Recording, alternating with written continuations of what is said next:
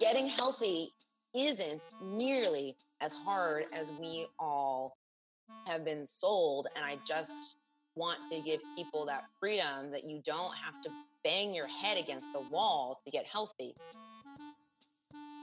Conditioned ourselves to believe our body is a, a math equation and it's super simple.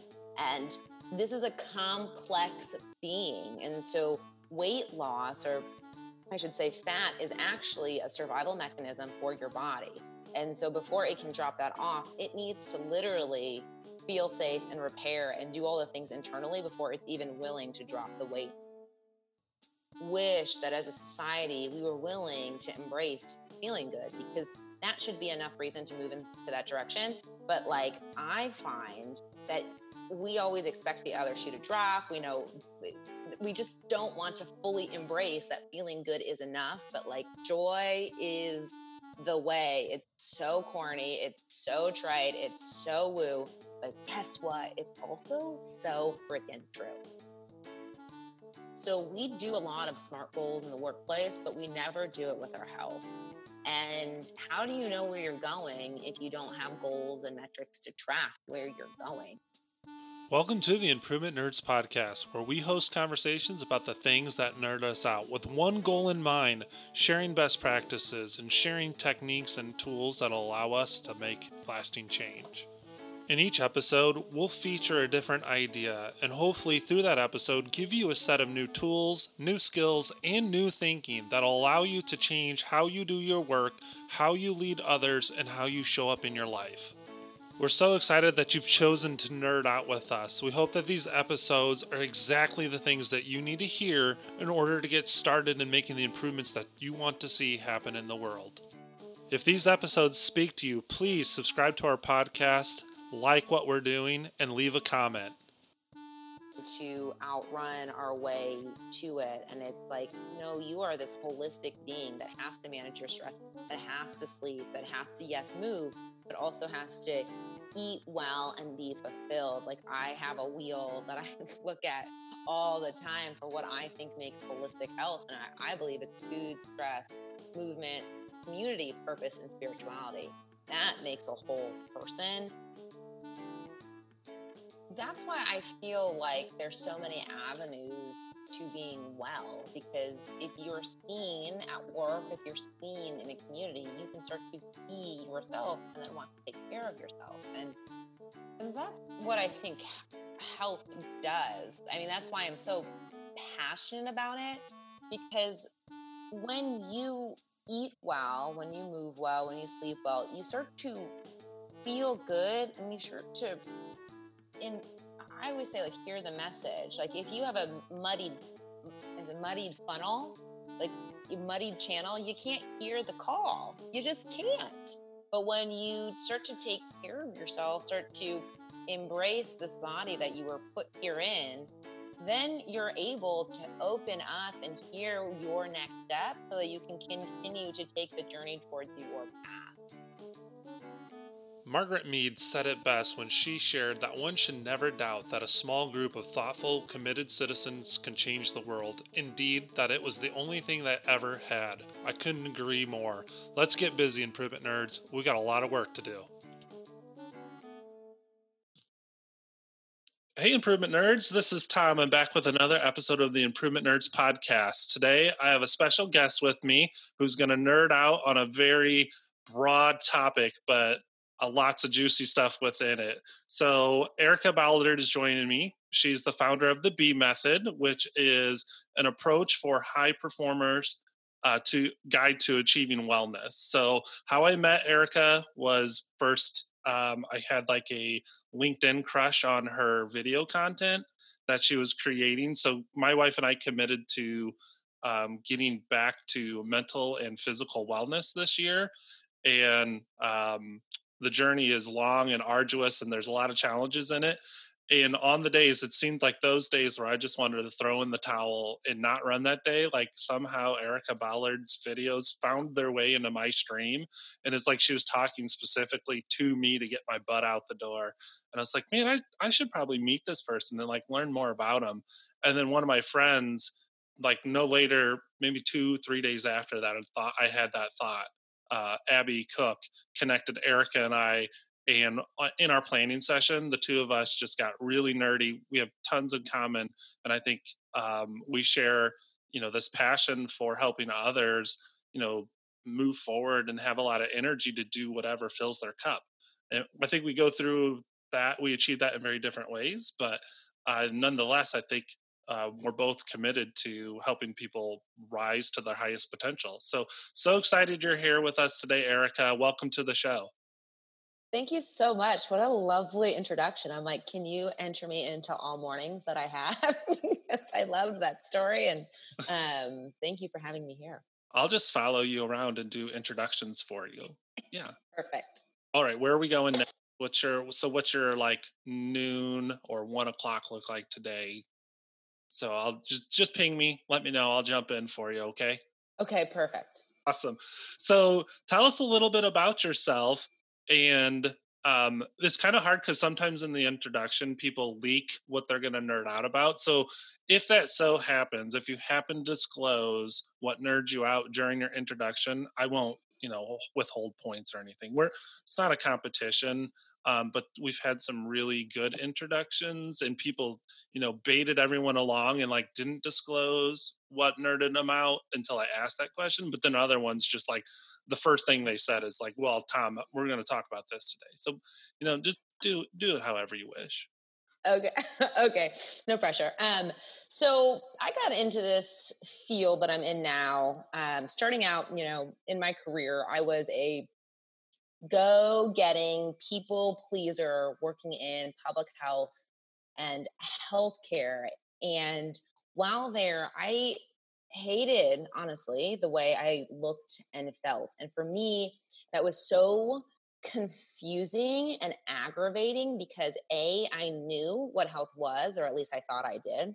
And B, I am a workhorse. So I was actively working to get to where I wanted to be. And yet I would wake up most mornings, look in the mirror, and not look that way. And it was frustrating because I was doing the work, but it was also frustrating because I had a desire to look different. I wanted to look like the women I saw on magazines and on TV. And if I'm being 100% honest, which is kind of my deal, is I wanted to be happy. And I had equated getting thinner with being happy because when you looked at my life externally, it, I checked all the boxes. I, I worked in a big city. I moved out of Indiana into a big city. Like I was hanging out, I was doing the things, I had the boyfriend, blah, blah, blah. But I was internally not fulfilled. And because the only external thing that was missing was getting to the weight I had always desired, I thought, okay, that's the linchpin. I'm going to go there. And so I was actively trying, like I said, to get there. And I did what anyone who tries to lose weight or drop weight does. I did the calorie in, calorie out method. I was trying to always outrun french fries and wine that I drank the night before. And I was working out and doing cardio over and over and over again, sometimes one to two, like sometimes two times a day to just really get myself to that body I expected it to to give me. And of course, as I did that, like anyone who's ever done that, it works until it doesn't. And then I was always back to the place where I started and it was just so aggravating because I lived my world in health and I couldn't figure out what I couldn't do the thing that I was selling and sharing with people. And to make a long story short, I essentially left the East Coast and moved back to Indiana and I had some breathing room.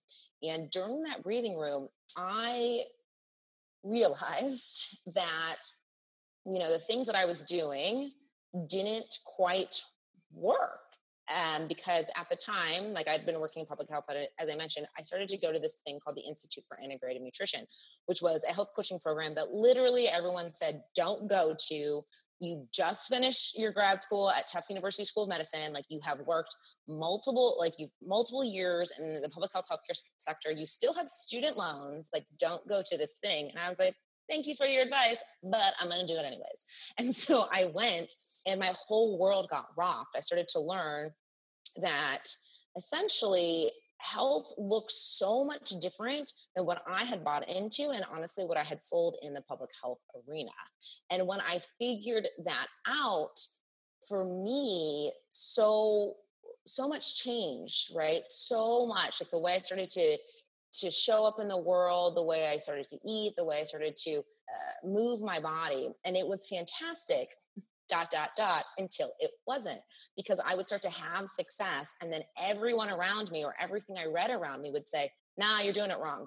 Nope that's not how you actually lose weight. That's not how you get healthy. And so things that would work i would stall out on and then i would lean into things that didn't work and dig in because i thought subconsciously health was supposed to be hard and when i finally shed all those layers said screw it i feel good i'm going to let feeling good lead the way of of me as a person and me and my body, it was like it was like the seas parted. I, I, my I lost weight without trying. I got sane. I make the joke that's not really a joke that my mom started to like to be around me. Like things really felt great inside my body and it was it was so much more than that though because I also not only achieved the looks that I wanted, but I gained this whole other perspective that, like, I am the expert on me, and feeling good is actually the driver of health.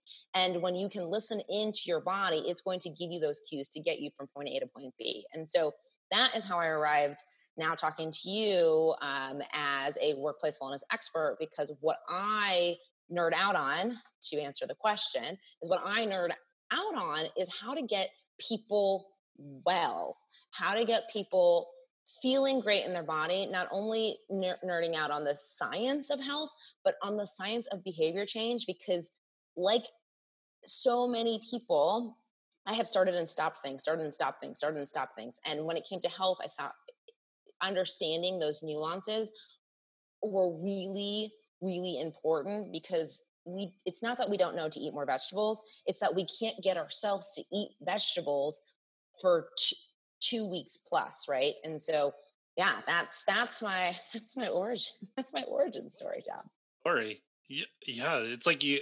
We're not because we're trying to get good sound quality. We don't have the video on, um, but I'm picturing you wearing like a cape and like very superhero-ish right now like your origin story i think a lot of people can relate to because they have this vision of themselves and there's the probably varying degrees of how motivated they are to actually get there but we, even with a lot of motivation there's obstacles and barriers in their way because of the conflicting information in how you go about achieving wellness so i as you kind of shared like you would get started on something and then you would read a piece of information that would take you a completely different direction and it just felt like this constant um, up and down roller coaster of like i'm doing good i'm not i'm doing good i'm not and how, people can't really endure that for a long period of time so it's easy to give up so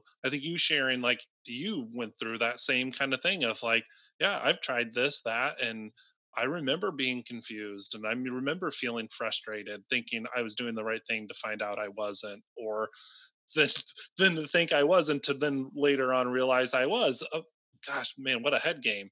So I. I can relate to that. Yeah, it's um, it's really confusing out there, and when you Google, you can find anything that uh, that goes with the bias in which you're googling or the way that you want to lean because because nutrition science honestly it's pretty bad. It's because it's so hard to recall what you ate and that's a lot of the gold standard right now within nutrition science is we're not able to feed everyone like set them in a randomized control trial and like spoon feed them their meals instead we're asking people to recall what they ate and i honestly can't remember what I ate two days ago, let alone I'm like trying to think like what did I eat for breakfast yesterday? And this is what I do for a living. So the science out there, it is all over the place because of the way that some of the methods are done and also because of the funding that gets put in to certain studies by certain groups. And so I tell people that if you are confused, you were supposed to be. Like that is the game. And I don't think that's fair because getting healthy isn't nearly as hard as we all have been sold. And I just want to give people that freedom that you don't have to bang your head against the wall to get healthy. It's simple steps that take that include massive action, but when you do that, you can transform your entire body in 2 years, which is actually a drop in the bucket when you think about the fact that you'll probably live 70 to 80. Yeah, I think that was a great way to kind of summarize this. You're going to feel the change before you see the change. And I think a lot of people have opinions about how they should look and appear. And what you're saying is, well, you'll you'll achieve that plus some. So beyond that, there's intangibles that maybe you didn't realize existed other than, you know, fitting a pair of jeans or having a physical, you know, the physical appearance you desire. But you're going to have energy and attitude and capabilities in some ways like a superpower that you didn't know existed. So there's a lot of pressure on us as humans um, in in the roles that we play, either has a leader or someone who's expected to produce a certain outcome has an operator or even you know a neighbor or a parent. You know there's all these roles that we play and there's expectations that go with each of those. So we keep ourselves really busy trying to fulfill all those things and you just don't have enough energy to do it all. And that that energy comes from truly how well and happy you are and i think when you're in that state like energy never really becomes an issue yeah, I completely agree with that. And when it comes to the thing I always want to add is we have, as a society, equated thinness with health, which isn't true, right? Like you can be thin and not healthy. We have seen that multiple times. And the reality is, is we have conditioned ourselves to believe our body is a, a math equation and it's super simple. And this is a complex being. And so weight loss or I should say, fat is actually a survival mechanism for your body. And so before it can drop that off, it needs to literally feel safe and repair and do all the things internally before it's even willing to drop the weight nine times out of 10 unless you starve yourself.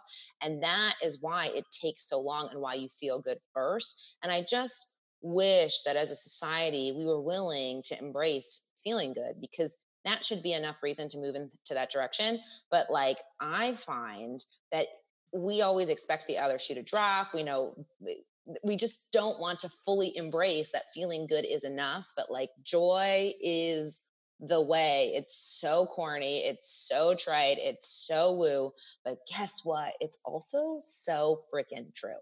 So um that just I just wish more people knew that and would be okay with the fact that it takes time to get what you want especially when you put 30 40 50 years getting the the, the effect you didn't want yeah i think what you'd said about p- relating fitness with wellness i think people um, expect because they've achieved maybe a certain status in running a 5k or a mini marathon or you know some endurance activity so we'll take my journey for example know, I ran in college.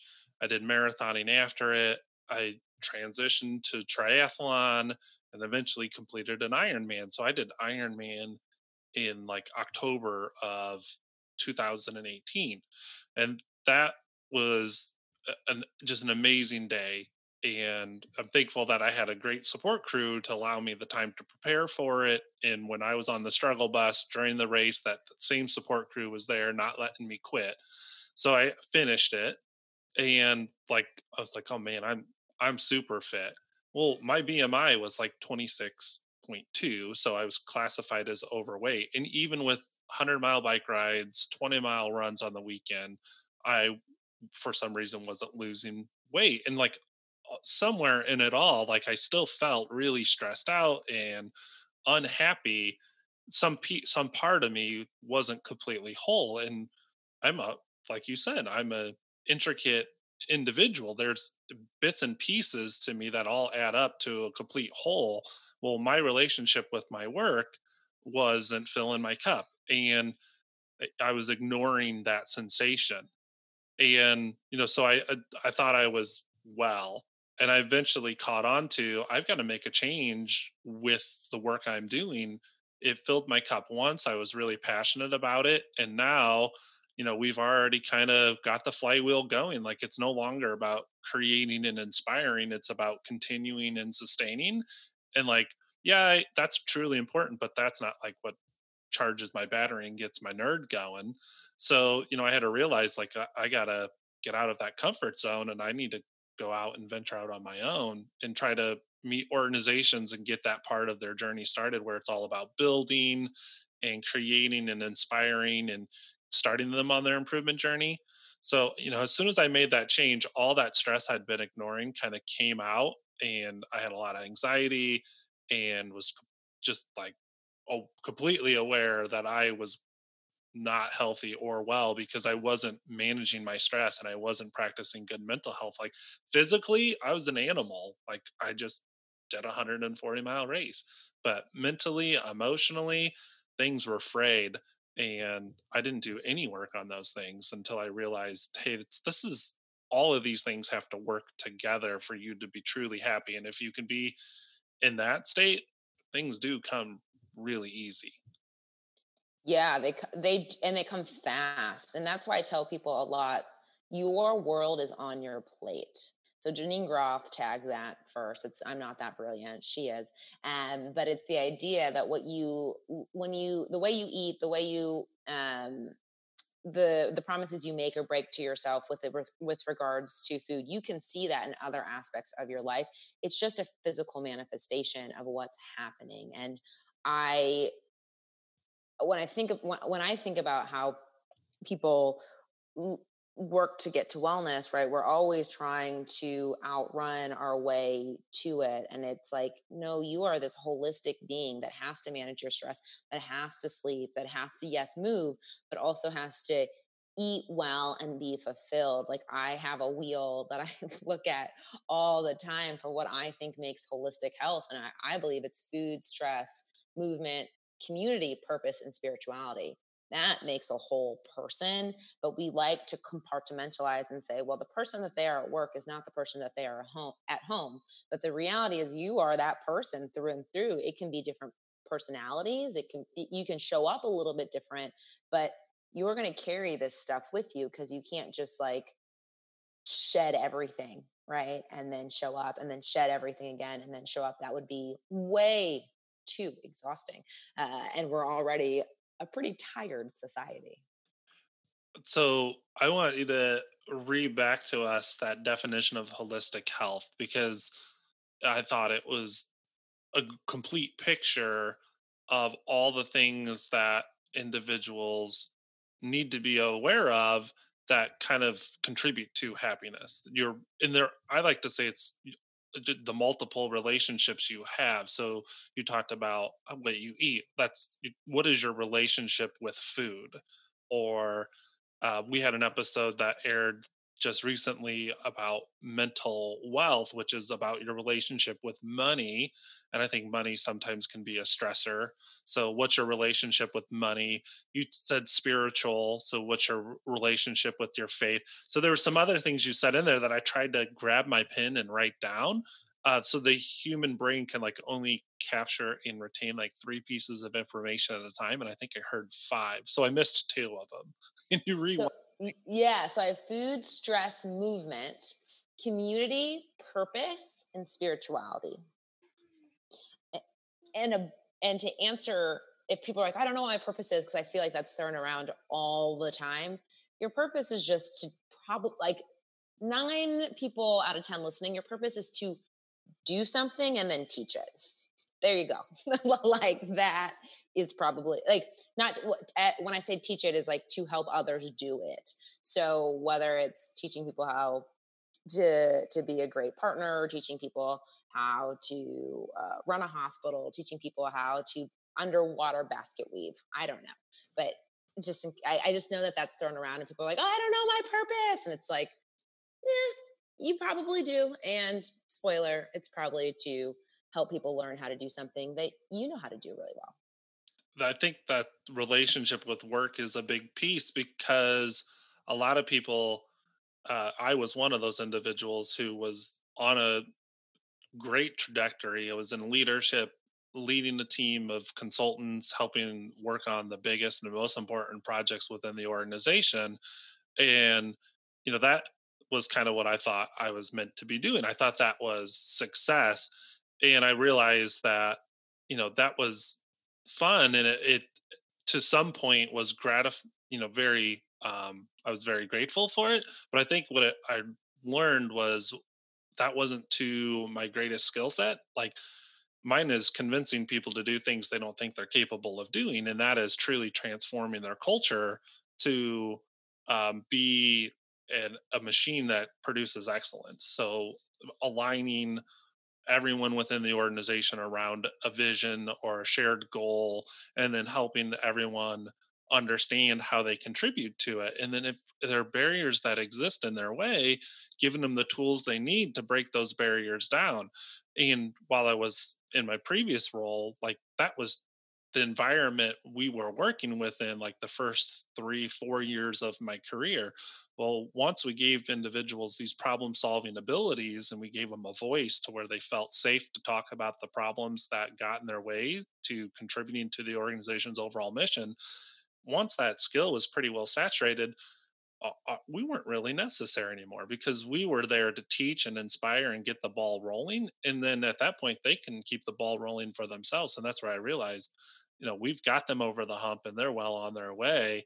And I started to miss that the challenge of convincing and inspiring and coalition building. And that's where I realized I wanted to go out and help organizations that had no idea that they should be doing stuff like this.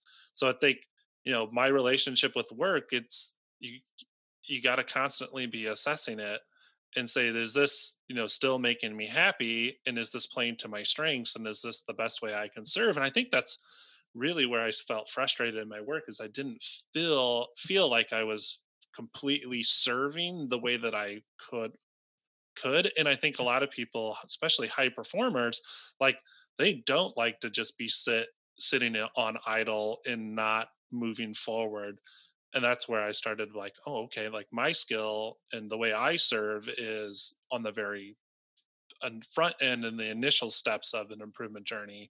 And other people, the way they serve is to sustain and organize and hardwire things. And that's just not me. And I was totally not being myself. Like I was trying to be detail oriented and write project plans and think about ways to sustain. And it just wasn't working for me and i just had to assess my relationship with work and make a decision about it.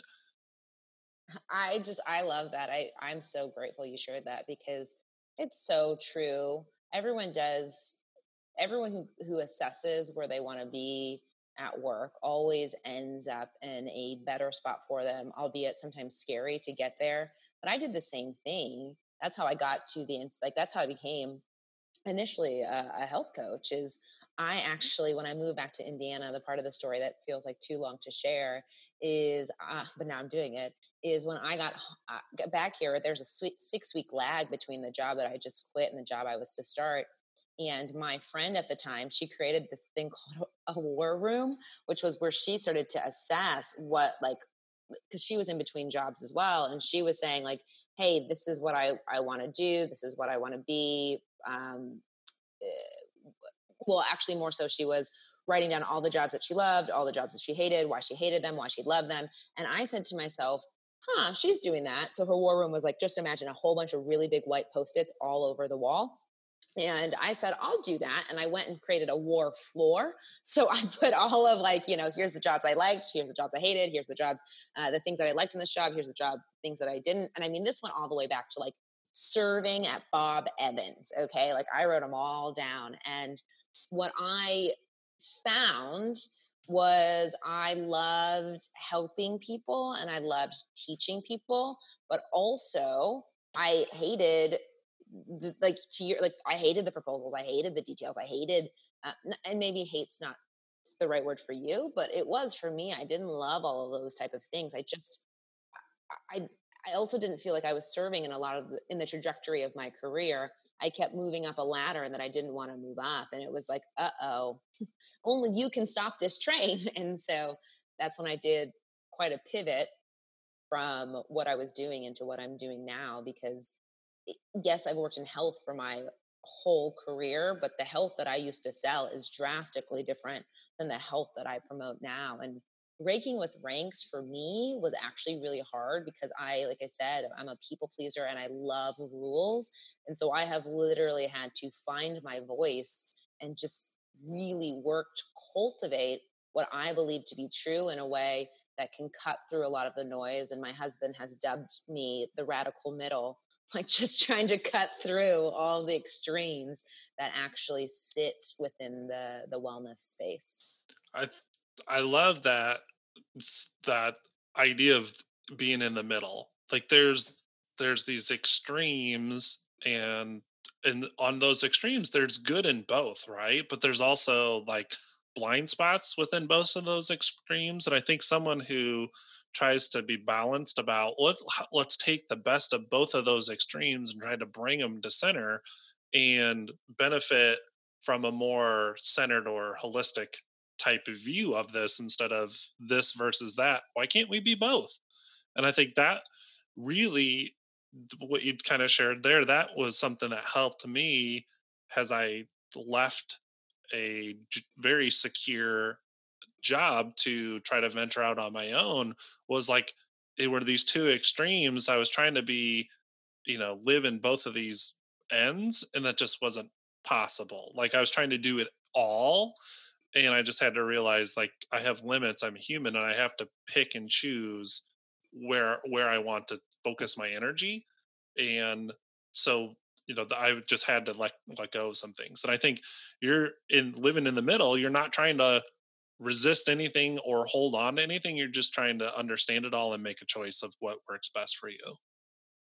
And that's the game of life, right? And but it's so hard for myself and probably others like surrendering and letting go and being like hey i'm going to do me.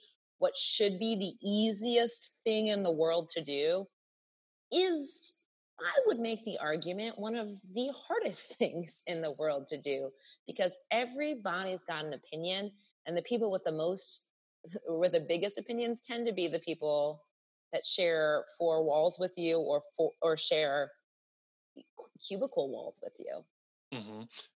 That definitely there was a lot of fear around if I were to embrace who I wanted to be or like who I innately already was, but had like buried or hidden and let that come out. Um, those people who liked me because I was because of the mask I was wearing, I was really concerned. I'm like, are they going to like me afterwards? Th- thankfully, it's done nothing but grow and strengthen my relationship with those people. So like one of those things was my relationship with faith. And like you know, I hadn't practiced faith since I was a child. Like something happened somewhere along the way in my upbringing where I remember we were going regularly to church and then it all just abruptly stopped. So I like filled in the blanks as a kid as to why we stopped going and I tried to, you know, along the way find a home where I felt a sense of belonging, and I just could never find it. And I was like, I don't know if organized practice of faith in church is is how I want to express my spirituality. So like, and that was the only option, or that at least that's what I thought was the only option. And then my wife encouraged me to go and check out the national parks and to go out and be among nature. And I'm like, Carolyn, like, how cool can Yosemite be? Like, we're outside all the time, running and training, and I'm always in, in nature. And like, nature has never really inspired me in that way. And man, I was such a, a dummy. Uh, so when we went, I was on a project in San Francisco and we took the four hour drive to Yosemite. And as soon as we got on the floor, like I felt a connection and just like this energy that I had never experienced before. And I was like, so what it just like peeled back some layers of onion and I came across a book where someone had said like you you have a creative license to just define faith in the way that it serves you best and fills your spirit. And I was like, okay. And then I started to watch documentary on the parks and like John Muir and all of the individuals who helped to create the park movement um, would say things like, you know, that there's faith in these mountains and like they even most of the parks like Zion, for example, is named because of the the spiritual experience of it. So for me like my faith became about going to and seeing these parks and just allowing myself to sit still for a second and realize like there's greater powers at play in our universe than there than anything I can ever actually try to control for myself. So just let go of it all. And I think faith is that relinquishing of control when you realize that you're not you're never once or in control. So that's kind of like I, and I was concerned how pe- I'm still concerned how people listening to this episode are like, oh my gosh, I can't believe like Tom cho- chooses the parks and being among nature as a way to practice faith than going to church. Like church, it works for people, and I'm glad it's there for them, but it it didn't work for me. And when I was sitting in that seat, I felt empty and like I was just going through the motions. Like I wasn't part of that community. I when we passed the peace, like I was just a shell. I wasn't actually exchanging my energy to anyone because I wasn't getting an energy to give while in that that space. But in the parks, man, like you know, I'm full of energy and I can provide that energy to others because it fills my cup. You can just kind of sense that. Like when I talk about being in church, like I I wish I loved it because I that's how I defined being a person of faith was loving going to church but it just didn't give me the energy to give to others and i didn't feel um, happy at church but when i'm at the parks i i feel like i'm practicing faith and so all right i've talked too long on that. I, i'm here for it. I have chills. I am with you. I similar story. I i mean i love i love god. I you know it he she great. But i don't find it in church. And i also remember I like eighth, ninth grade, that was it. I was done with church. Like I could, I could barely bring myself back. And I don't think I went back for, um, I would say, I mean, I probably haven't gone back for about a couple years. And when I did go, I remember going and the church I went to was great and it served its purpose for me, but it was, I'm with, it's nature, being outside, being present. Uh, I have my own routines on how I connect. And I really, it really does upset me when someone says that there's only one way to be a faithful person because that's like saying there's only one way to do a good job. There's only one way to uh, get healthy. There's only one. No, there's not. We look different. We speak different. We believe like there are so many avenues to that piece, and uh, like there is a spiritual experience when you're in the mountains. I remember hiking uh, Machu Picchu, so I did the four day hike, and I remember very vividly sitting looking into these mountains and all i could think was how can you not believe? How can you not believe? This is that's not a judgment on someone else if that doesn't want to believe, blah blah blah. But for me, that was my experience, and it, I, when I'm on a mountain, there's it, like there's nothing more. I don't need anything else. Like I'm there, I'm present, I believe, and so I I applaud you sharing that, and I feel very strongly that spirituality matters for your health because it is huge from a letting go standpoint. But it's up to you what it feels like. It could be reading the Bible every day, right? It could be going to church every Sunday, but it also could be getting real gross on a mountain, staring over a cliff into a sunset. There's there's no right or wrong way to do it, and I wish that in society we we don't we're so black and white about these things, like all things, yet all of us live in the gray and prefer the gray. But it's like when we get into this place of uncertainty or we get scared or whatever happens, we're like, this is how it is. And it's like, it was never like that. ever. Also, you just started going to church like two years ago. So how are you going to come at me like I'm not doing the right thing? So, uh, yeah, I, I feel there's something, there's something for everyone and it's up to you to find it, but you, you'll find it if you want to.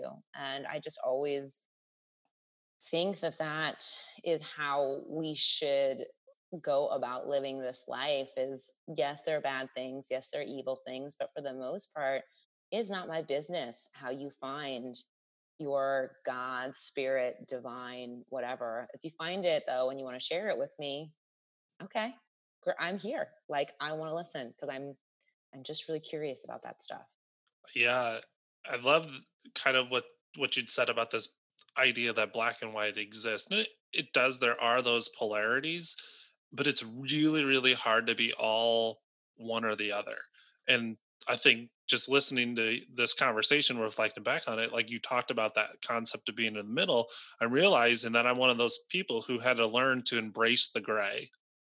That you know there's ambiguity and there's uncertainty and that's actually life. Like it's not cut clean and dry and it's always one way. It's messy and it's chaotic and you know if you're expecting it to be organized and orderly you're you're fooling yourself. That there's actually no fun in that way in in living life in that way at least you know i'm having more fun now than i was when i was living it in a way that was black and white like go to school get this degree get this job earn this income purchase this house you know achieve achieve achieve. It was like a checklist and they were all these things that like they defined success and failure black and white versus trying learning experimenting and taking that next step forward. That that to me is like how i've dealt with my anxiety which was became um abruptly onset after i left that world of black and white and because i was got i got so used to having structure and a pattern to living that once I went out and that pattern was gone, like, holy, it scared the pants off me. eh, but it gave me this opportunity to peel back some layers and say, like, you're not well, Tom. You were fooling yourself if you thought you were. You're having anxiety. You weren't experiencing joy at work. You had no relationship with your faith. You weren't eating well. And now is the opportunity for you to assess all those things and find out why and, you know, I'm glad that my wife said we're going to the park and wouldn't let me say no. And because that gave me this experience that helped me become more complete and have a touchstone that made me feel connected to who I was.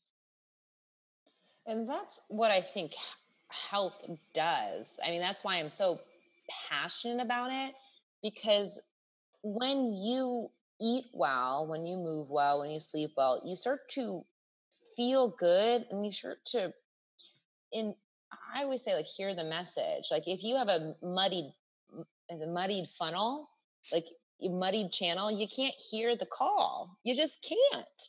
But when you start to take care of yourself, start to embrace this body that you were put here in, then you're able to open up and hear your next step so that you can continue to take the journey towards your path.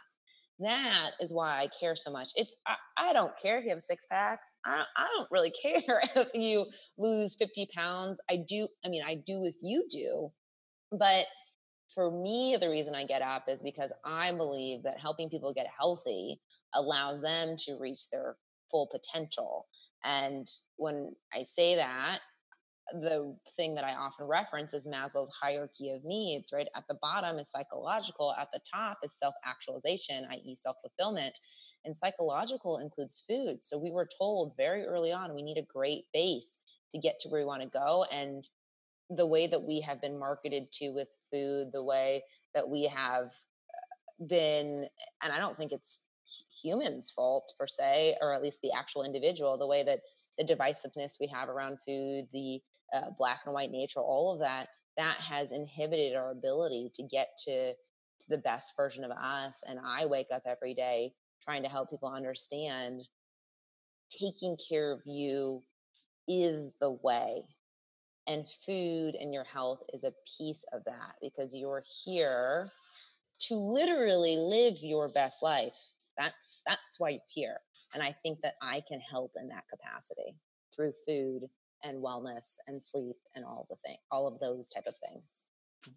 I think that's brilliant. And the reason I wanted you on this episode is because those parts are um, areas that I wish I had expertise to help people on.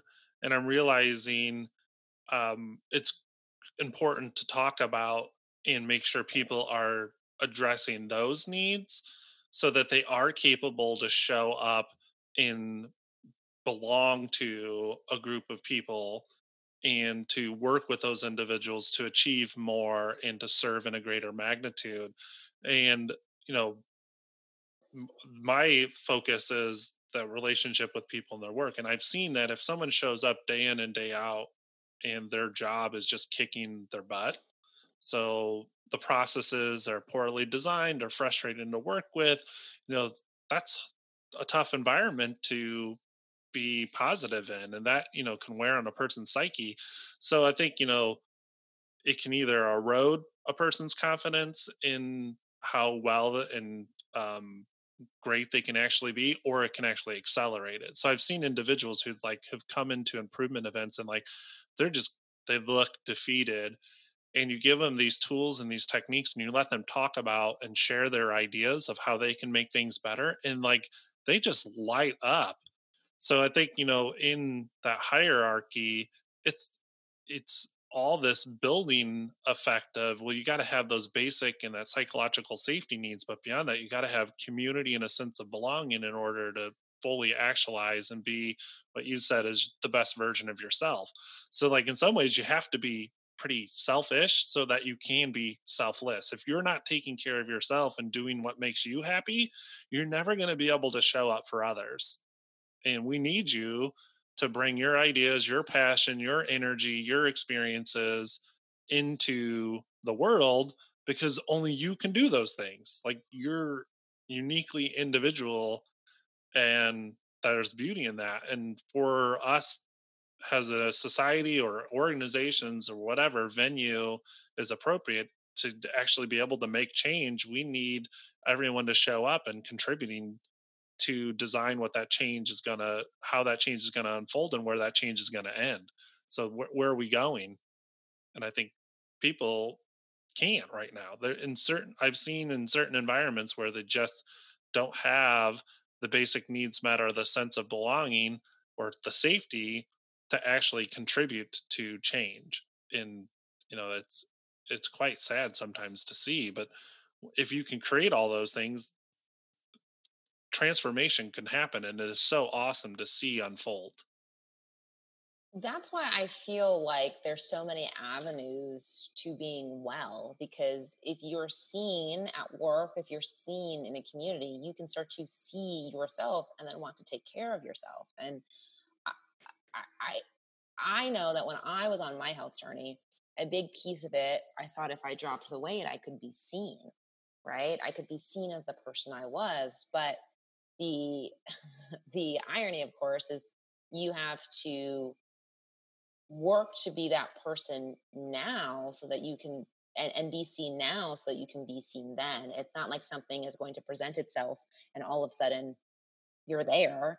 It's like you you've got to be putting in the work now uh, as like from like a company perspective given what you're saying like putting the work now to allow people to have their voice, to speak out, to have conversations with managers or co- colleagues, so that when you do have an event or a crisis or whatever it is, those people have already had so much practice speaking out and working together and being part of that community. And I just feel like there's so much of that that's really needed because we spend most of our time at work. So if you can't be you there, we got some problems. we got some problems, right? We're going to have a, a workforce of unhealthy people, which is, I mean, frankly, that's that's what we're seeing right now.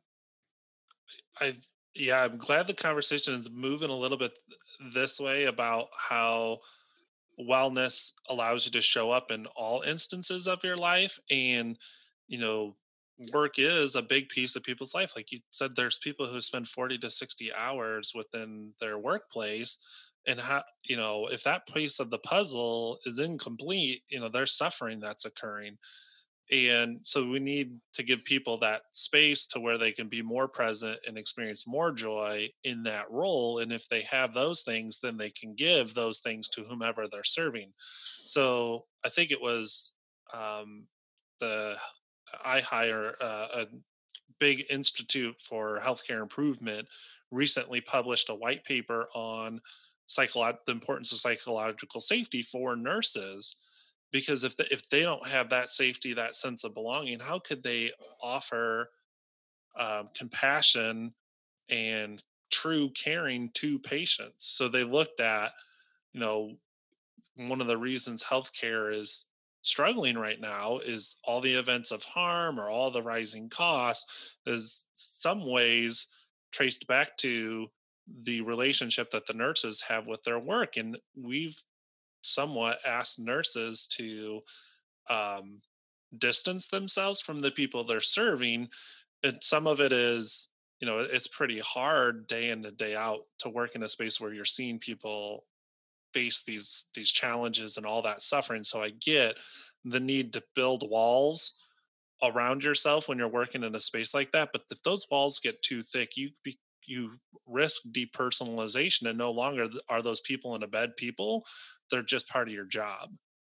And so you've got that piece of it you know but then there's also the complexity of care and the need to document the care and all the technology that surrounds the care that creates even more distance between it. So i think you know if we want nerd we i think if we want healthcare to improve we have to improve uh, how nurses experience their work and we need to invest in them so that they can be well and if they can be well they can give wellness to the people they're serving it's just an opinion of one but I think it's an. Well, I don't think it's. I don't think it's an opinion of one. I actually have, uh, as you're talking, my my friend uh, Sarah Harker. She has a a business. It's called the Healing Healthcare Project, and it's all about helping nurses come back to themselves because they are they are among the front lines. They're the people who are really I have found in my when I go to the hospital they're the people that are really spending time with me. They're the people helping me not just get like it's not writing me prescription per se, but like getting the medication in my hand, making sure that I feel like I'm uh, sane enough to take it, that I have the capacity and the ability to do what has been asked of me by the doctor. And so those women and men are key players in our healthcare system. And I mm, I love what you said, and I think that that needs to be a, a more prominent conversation because they take care of us. They take care of your parents, your friends. Like that's who you see the majority of the time, or at least in my experience, having been in the hospital more often than I probably would have liked to be.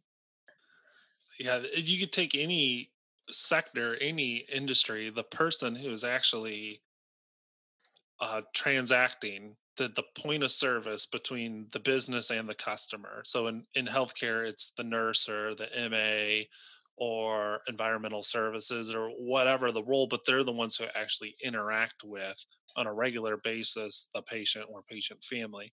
So airline industry, different roles, but they're the ones who look into the eyes of the person they serve day in and day out. And they those are the ones that give your product and services to that customer and if they don't if they don't have anything for themselves how do you expect them to give to someone else? Like if they don't if they don't have compassion if the leaders aren't compassionate to them how would you expect them to give compassion to the customer? So it's kind of like this trickle effect and i think you just focusing in on that exchange and how do you whoever's in that trying to serve someone else you have to serve them so that they can serve others and i think that's a big gap in organizations that they don't invest in making that person well so that they can show up for others and i think wellness especially now with covid-19 is a topic now that's finally um, something i think people are willing to listen to because you know a lot of in a lot of our history, like we took healthcare for granted. Like it's always going to be there for us. And if anything bad ever happens, you know, it's there for me. But right now, you know, individuals are fearful to go into the healthcare setting due to the risk of COVID 19 and getting infected. So now they're like awakened to, oh my gosh, like it's on me. I, I have to invest a little in my own wellness. So I think, you know, the, a conversation about wellness right now is very timely. And I don't want to just say, hey, it's important to start focusing on wellness, but I do want to leave people with a couple of ideas and things that they can start doing to become more well and more. And I think wellness and happiness to me, I've realized now go hand in hand. Mm, yeah, me, I always say health and ha- like I say to be healthy and happy. I don't, I, I really don't believe you can have one without the other. You can look healthy your body can you can have rock hard abs but if you're not happy then it it doesn't they don't go together right? Like there's no purpose in keeping all of that. And so uh, i i just i think when we think about steps for wellness a thing that i just say like all the time and actually i'm putting out a video on linkedin about it after this podcast is the first thing i always say when it comes to wellness is decide you want to do it. Like really decide you want to do it because if you don't want to do it and you keep saying you want to do it it's going to be harder as the process goes down the line because when you break promises to yourself particularly about health it trains the brain right to break those promises to yourself when it comes to to your overall health. And Tom, I just realized that I started to just dive into steps. Is this bad? Do you do you want me to like like um uh lay out a couple or am I is, is that okay? Can I lay out a couple? Yeah, some of those that you think um are appropriate to to share with individuals. I think you know there's baby steps and then there's leaps and bounds. So you know if we can talk kind of about that i love where you just started is it's that that decision to do something different. I say the same thing when i lead organizations through transformation where they're trying to change process or embrace a challenge or be comfortable in an environment that's uncertain they, they first have to make the decision that they're willing to change. And it you have to realize that that's an individual thing. Like all change starts with the individual's decision to do something different.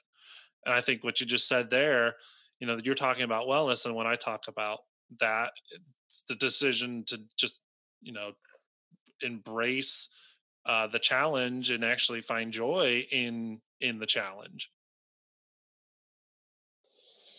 yeah it's amazing how these things are so parallel which then brings me to the second step I, I, would recommend for people is to write out their goals. So we do a lot of SMART goals in the workplace, but we never do it with our health. And how do you know where you're going if you don't have goals and metrics to track where you're going? We throw out a goal, I want to lose 50 pounds, and that's it. That's the goal. That is a really hard goal to keep going after when that's a two and that's a you know a year two year process you've got to lay out i think personal opinion month one month three month six month 12 goals. You got to know yes long term vision where you're going but also what do you by the end of the month by the end of the quarter by the end of um, half a year and the end of the year want to be what is your definition of success when it comes to health? Because that will then allow you to take the necessary steps you need to take for your path to health. It could be water it could be movement it could be vegetables um, and with that then the third step i would say to people is to choose crowding out instead of restriction. So in health we have this huge uh, condition and, and, there is some truth to it right? But a huge conditioning on how we have to we go, I'm going to not eat sugar. I'm going to not do this. I'm going to not drink. I'm going to not sleep in bed versus like, or, you know, sleep in bed late versus I am going to eat vegetables. I am going to move my body 30 minutes a day. We want to like restrict, restrict, restrict. But if the idea is freedom, which I think is why most people want to get healthy at the root of it, freedom to to move their body how they want to and to like live the life that they they envision themselves you can't get freedom through shackles so moving into a crowded like a, a crowding out capacity is how I, I frame it is really helpful. So adding in the vegetables, adding in water, adding in movement versus saying, I will not, I cannot, I won't. Uh, and then from a very tactical standpoint, just like base, like wellness components of it, you start with food. I mean, you can move for sure. Keep moving if you're moving, but when you, if you're really looking to burn fat, if you're really looking to uh, drop weight, it's 80% food, 20% movement. I'm going to say that again. It's 80% food, 20% movement. And any good trainer will tell you that. And so you've really got to hone in on the on the vegetables, the higher quality fats, the quality proteins, that type of stuff so that you can get the the movement and momentum that that you want. So I would say decide, write goals, crowd out and then focus a lot of your efforts on food if weight loss and fat burn is part of your concern. And speaking of food, um, know that you have habits, right? Like the diet you've maintained most of your life.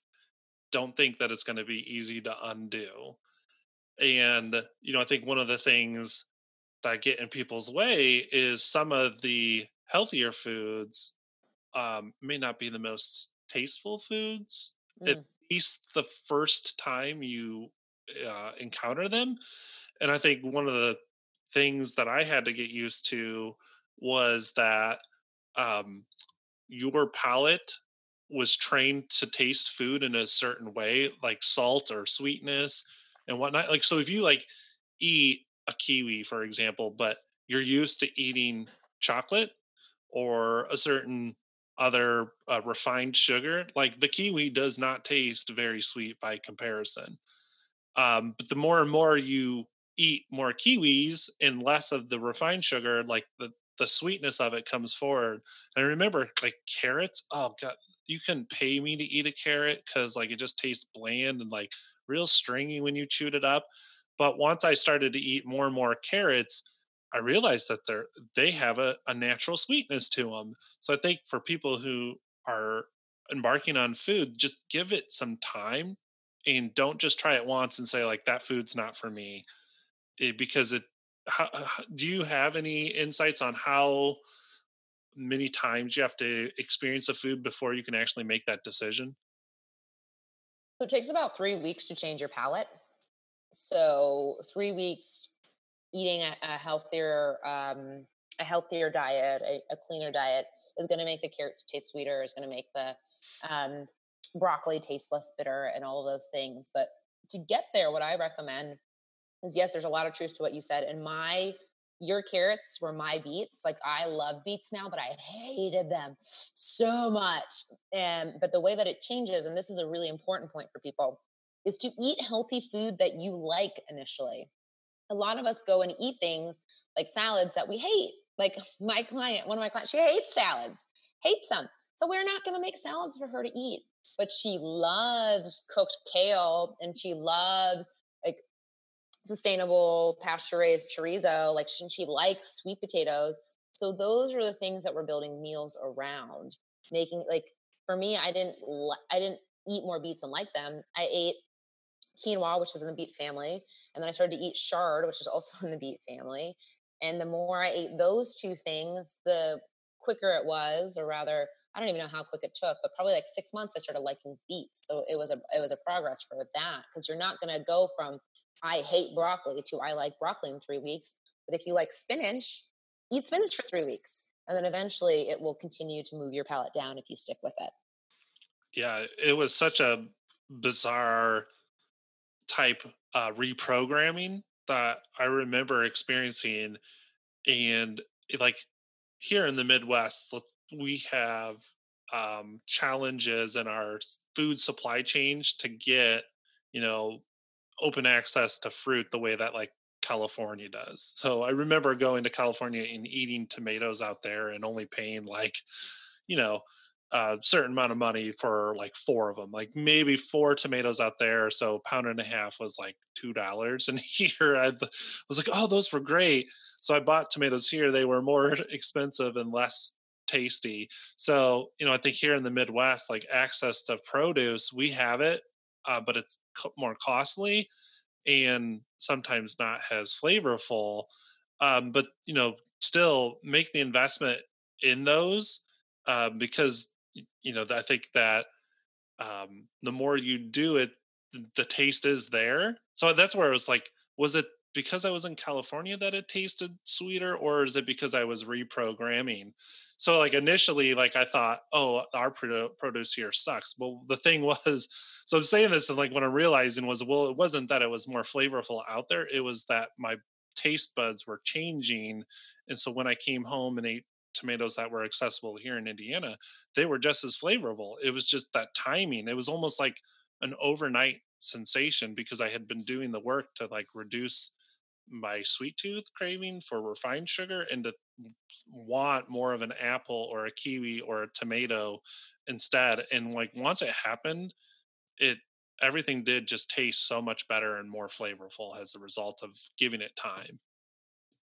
Yeah, same. I mean, same for me. I can't eat like if I eat like a candy bar or like a you know a little Snickers or a fun size pack because I'm human too. I like take a bite and then I'm like, oh, that's right. That's why I don't eat these. Like it's so sweet and sugary. I can't handle it. But I have to point out to people who are like, all right, I'm in the Midwest. We have farmers markets that have some of the most bomb produce on the planet. Like my favorite tomatoes come from growing places Indy. I could eat those cherry tomatoes all dang day. They are so delicious and they're available at Broad Ripple Farmers Market and Garfield Park uh, Garfield Park Farmers Market. So some of the best produce you will have is being grown here.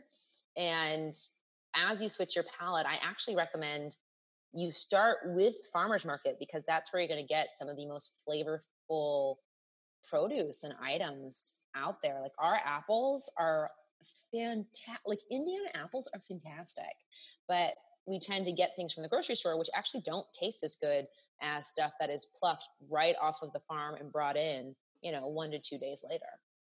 Great insights to for individuals that are going to focus on wellness and start their start working through the relationship with food. I think the farmers market was like uh, foreign territory to me, and I had mm. worked downtown for a long time and on Market Street, like I would walk through there and just, you know, I didn't appreciate the uh, value of a blueberry or a tomato at the time because like I was going past that to go get a double cheeseburger at City Market, which was a delicious cheeseburger.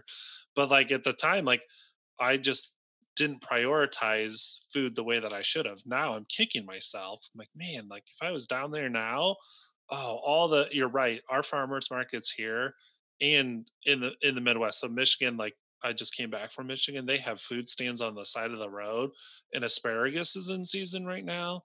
And holy smokes, like we ate asparagus like three three out of the six meals we had while we were in Michigan. Yeah, it's I mean that that type of food it's just it's night and day. And I would say too for people who can't get to the farmers market, there's a lot of really great CSAs or um, organizations and companies that actually deliver market uh, what is it uh, farmers market food and produce to your door so i i know it can feel more expensive at the start but listen and this is the this is the f and truth you're to pay now or you're to pay later there's no like there is no in between you're to pay now or you're to pay later and i would say i'd rather pay now because it's actually way cheaper when you really think about the grand cost uh, of of your health in the long run. Thanks for sharing that. The one thing I do want to pull out of you before we bring this to a close, I've already celebrated the awesome work you're doing through the content you you create and share. Um, and one of those things I remember seeing was a video and a conversation about how you start your day. So thanks for talking us through these steps and tons of valuable and actionable information in there and the one the other thing i want to leave people with is your message about how you start your day matters so can you give us kind of just a quick recap of starting your day off and maybe some ideas or strategies people can use to get started during sure. very moment they wake up basically yeah of course so for me i think the morning is the most important for you to actually be in control of what's going on. A lot of us, we wake up, we check our phone, we scroll email, we get on Instagram, we do those type of things. And essentially, when we do that, we're giving someone else our day.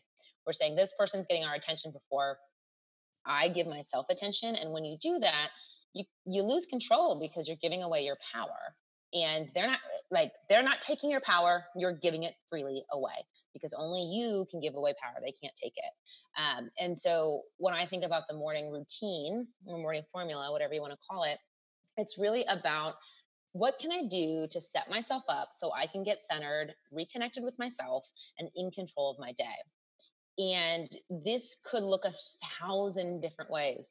But if you read anything by an entrepreneur, an influencer, it's like you're waking up at 4 a.m., you're meditating by 401, you've drinking like 37 gallons of water by like 5:30 a.m. You 30 a.m. You've done, I don't know, like you've read six books. It's crazy how people give you a formula for yourself when really that's just their formula because that's what grounds them. And so when I think about creating your formula, your morning routine, it's really what are the things you can do that will ground you initially and then expand from there. So my practice looks like as soon as I wake up, so my phone goes on airplane mode at nighttime.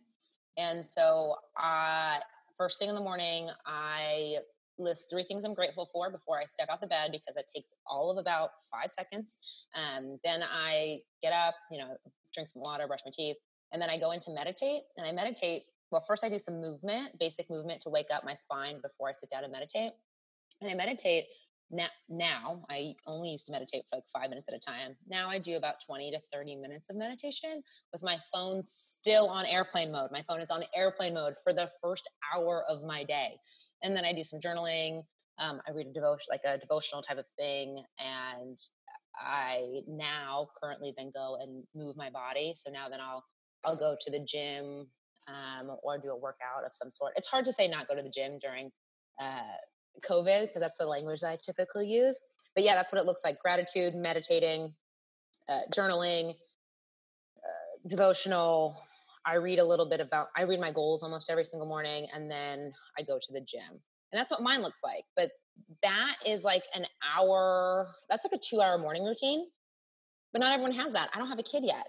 So you can do that all condensed into 30 minutes if that's what you want, or you can pull out the working out and you can just read journal and take a few deep breaths with your morning. There's no there's no right or wrong way to do it. It's just important that you do things that make you feel centered in control and if you are able to do that then you're able to then um, move through your day in charge of it instead of letting it be in charge of you.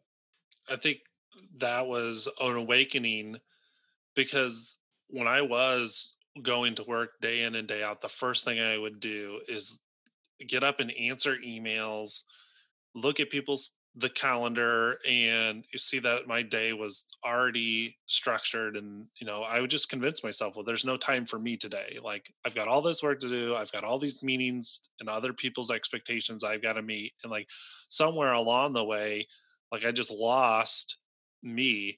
And then you know now that I'm out on my own and trying to do things that I didn't think was possible. Like every day I prove to myself I'm capable of doing something that I told myself somewhere in my past I couldn't do, uh, whether it's podcasting or working on a book or meditating, for example, like, you know, those things like, oh, you know, like I could, I couldn't sit still and practice mindfulness or like I told, I made up excuses in some ways. And as soon as I cleared those excuses out and I took control of how I wanted my day to unfold, my day went a lot better. Like it's very seldom now do I wake up and check email or swipe through social media. You know, those things that's not part of my routine anymore. And I think it did it caused my wife like she tilted her head a little bit because it was a different morning routine than she was used to. I was getting up and I would meditate and I would write I would journal. And she was used to me getting up and like getting out and running. And she's like, you know, I missed you. Like, I wake up in the morning and you're gone. And I said, Carolyn, like, this is a little bit like I'm training for Ironman. You know, like I'm not getting up and I'm jumping on the bike and riding or running anymore. I'm just training a different muscle now. Like my mental health requires me to get up before everyone else in the house. So I wake up before the boys do because when they wake up, you know, I, I step into that role of being a dad. So I get up and you know I, I journal and I read and I do stuff for me before I have to do stuff for others. And the day I do, the days I do that, I'm more patient with them and more understanding of their needs versus if I wake up and just jump right into satisfying their needs, I kind of kind of a crotch like i get angrier then but so it, it works which staying like i realized it was like oh my gosh like this that's so simple and so obvious i can't believe i haven't been doing it my whole life and even knowing i should do it i need reminders that you need to do it and i think your message was just timed well to where it hit me and i'm like she's right like i can't forget that like if you don't make time for you no one else is going to make time for you either and i think what's really important for people to understand is you have a morning routine whether or not you think you do so you have habits in your morning that you always do that that you don't think are part of a routine but they are and that routine though is your default and I don't think that we should be living in a default type of life. So if you get up every morning, check your phone, email, scroll, that's your routine. That is your routine. And you that means the beautiful thing is that you can change it. I just I I cringe, I cringe because I used to do that and I had people hearing this might be like it's not that serious because that's what I used to think and it is that serious. Like that is actually a I don't want to say poison because that seems like way too strong, but like that really does shift the way that you approach your day when you start in that manner, looking at people whose lives you want to have, getting bad emails or emails about things you want to do. Like you go in defense mode. And I think the best life is lived in uh, like open mode, right? And like proactive mode. And so when you make that space for yourself, you're actually signifying, okay, I'm going to be proactive about my day instead of default. And I, for me, when I think about a morning routine, I'm like, people are, it's weird. Listen, it's only I like I say like I should tattoo this on my forehead. It's only weird until it works. And then you're gonna kill it at work, and then your husband's gonna notice, and, and then your friends are gonna notice, and everyone who is making fun of you is gonna be like, yo, you're different. What'd you do? And it's like, just know that that's coming. So just do the thing because as soon as you become a more calm centered person and everyone takes notice they're going to ask you for their stuff your stuff even though they gave you hell right during the actual process and so with the morning i just i you 10 minutes i have clients who 10 minutes is all they need they get up they drink their coffee they pour their coffee they take two like two three sips and they sit and they just journal what's ever in their head for 10 minutes, read something, like read a like a devotional or you know like one of those books and they carry on with their day. But that routine of putting yourself first, of starting with you, like if you can't figure out how to do that in the morning, I guarantee if you look at your life, you're not doing it as often as you want to. I think that is a great way to just kind of encourage people to it just try it. Like if it doesn't work, it doesn't but you know don't give up so easily either and i like what you said it's only weird until it works like yeah people who have formed opinions about you know uh, certain things like they may think they're protecting you from looking silly and they'll they'll you know um not really support you the way that you need it during that experimentation so find someone who is going to support you or explain it in a way so that they can support you and I, I, it can cause a ripple effect right mm-hmm. so like transforming yourself is good role modeling that's needed right now right? So that people can look to someone who's well and say well if they if they have done it i can do it too. So there's that looking up aspect but then there's that also um, storytelling that kind of says well here here's my strategy and it, we're not saying follow what worked for me but come up with your own formula and i think that's another good thing to highlight here is that if you do these things and if it works for you, you can share what worked for you. And it doesn't mean other people are going to just adopt 100% what worked for you, but you're going to give them encouragement that they can find something that works for them too. Like you'll, and you may never know it. So the best thing you can do is care for yourself because that's going to allow you to role model that and it's really important in whatever role you play for your kids or for your spouse or if you're in leadership at your organization people see those things and they consume those things and which message do you want them getting day in and day out? Show up and be in chaos and unor- like not able to control your day or take a moment for yourself and try to come up with um, a plan of how you want your day to unfold everyone can be an inspiration. Mm. And when people embrace that, I think that they'll show up differently. So I think we'll just say end of episode right there. That was like just brilliantly said. And I think that's a great way to summarize everything we've talked about is that idea that everyone could be an inspiration. Thank you so much for coming on to the episode and sharing your experiences and your passion and nerding out with us around wellness and happiness.